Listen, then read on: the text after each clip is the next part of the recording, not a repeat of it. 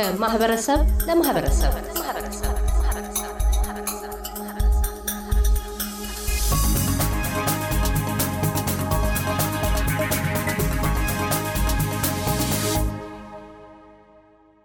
ዶክተር ተበጀ ሞላ በዲከን ዩኒቨርሲቲ የትምህርት ፖሊሲና ማህበራዊ ፍትህ ጥናት ተመራማሪ፣ በቅርቡ የእርስዎ የሚያስተምሩበት የዲከን ዩኒቨርሲቲ በተለይም የኢትዮጵያውያን ወላጆች የዲጂታል ቴክኖሎጂ አጠቃቀም አስመልክቶ በዛ ላይ ጥናታዊ ዳሰሳ ለማድረግ ወጥኖ ተነስቷል። የጥናቱ ዋነኛ ዓላማ ምንድን ነው? በተለይ ኢትዮጵያ ወላጆችንስ ላይ ለማተኮር የተወደደው ከምን አኳያ ነው? አመሰግናለሁ ካሳሁን እድሉን ስለሰጠኝ።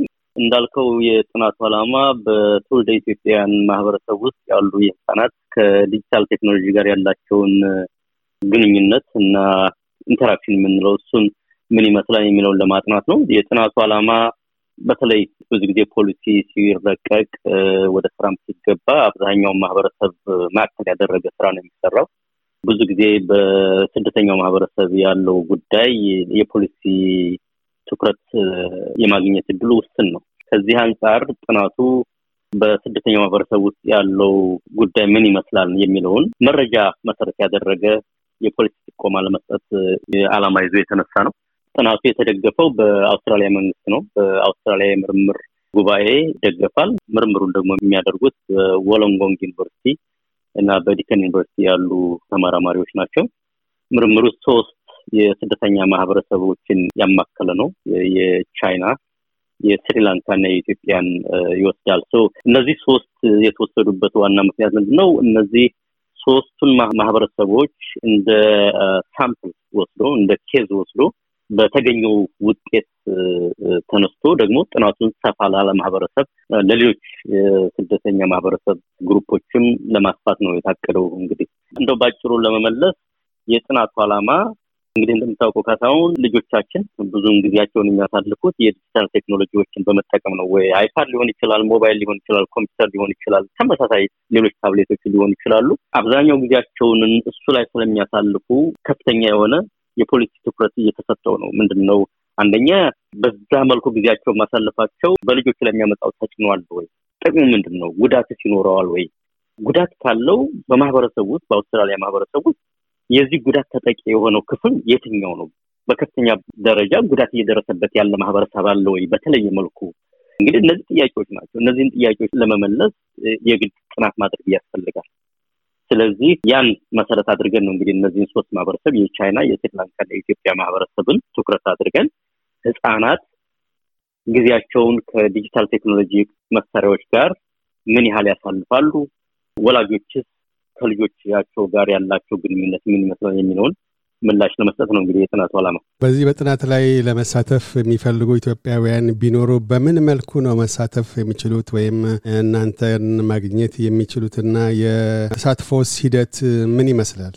አዎ እንግዲህ ጥናቱ ሁለት የመረጃ መሰብሰቢያ መሳሪያዎችን ይጠቀማል። አንደኛው ሰርቬይ ነው፣ የዳሰሳ ጥናት ነው። ሁለተኛው ደግሞ ቃለመጠየቅ ነው። የመጀመሪያው ዳሰሳ survey ዩ በ online ደግሞ በየ public library ዎችም እንዲሁ በራሪ ወረቀት library ውስጥ አስቀምጠናል። እሱን scan በማድረግ QR code አለው። QR code ን scan በማድረግ አስራ አምስት ደቂቃ ነው የሚወስደው።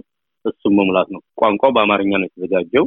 ብዙ ችግሮች ይገጥማል ብዬ አላስብ ለወላጆች። ሁለተኛው የመረጃ መሰብሰቢያ መሳሪያ ቃለመጠየቅ ነው። ቃለመጠየቁ ወደ አርባ አምስት ደቂቃ አካባቢ ይወስዳል። ወላጆች የኦንላይኑን የዳሰሳ ጥናት ሲሞሉ ለቃለመጠየቅ ፈቃደኛ ከሆኑ ቃለመጠየቅ ፈቃደኛ ነኝ የምትለዋን box tick በማድረግ ሊጠቁሙን ይችላሉ።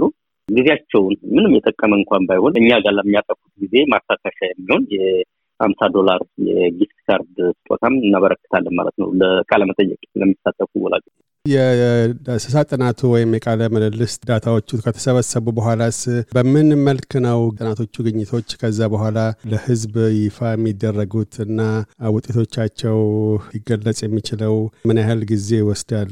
ጥናቱን ውጤት ይፋ ለማድረግ ይሄ የመጀመሪያ ደረጃ የጥናቱ ክፍል ነው። የዚህ ይሄኛው ክፍል በአስራ ሁለት ወር ውስጥ ተጠናቆ ለሕዝብ ይፋ ይሆናል ብለን እንጠብቃለን። የውጤቱ የጥናቱ ውጤት የጥናቱ ውጤት ዓላማ ምንድን ነው? በምን መልኩ ማህበረሰቡን ይጠቅማል ለሚለው ጥያቄ እንግዲህ የእኛ ዓላማ የጥናቱን ውጤት ጨምቀን ለሚመለከተው አካል በተለይ ደግሞ እዚህ ቪክቶሪያ ላለው ላለው የመንግስት አካል ማሳለፍ ነው መስጠት ነው የፈለግነው። የጥናቱ ውጤት ምን ሊሆን እንደሚችል አናውቅም።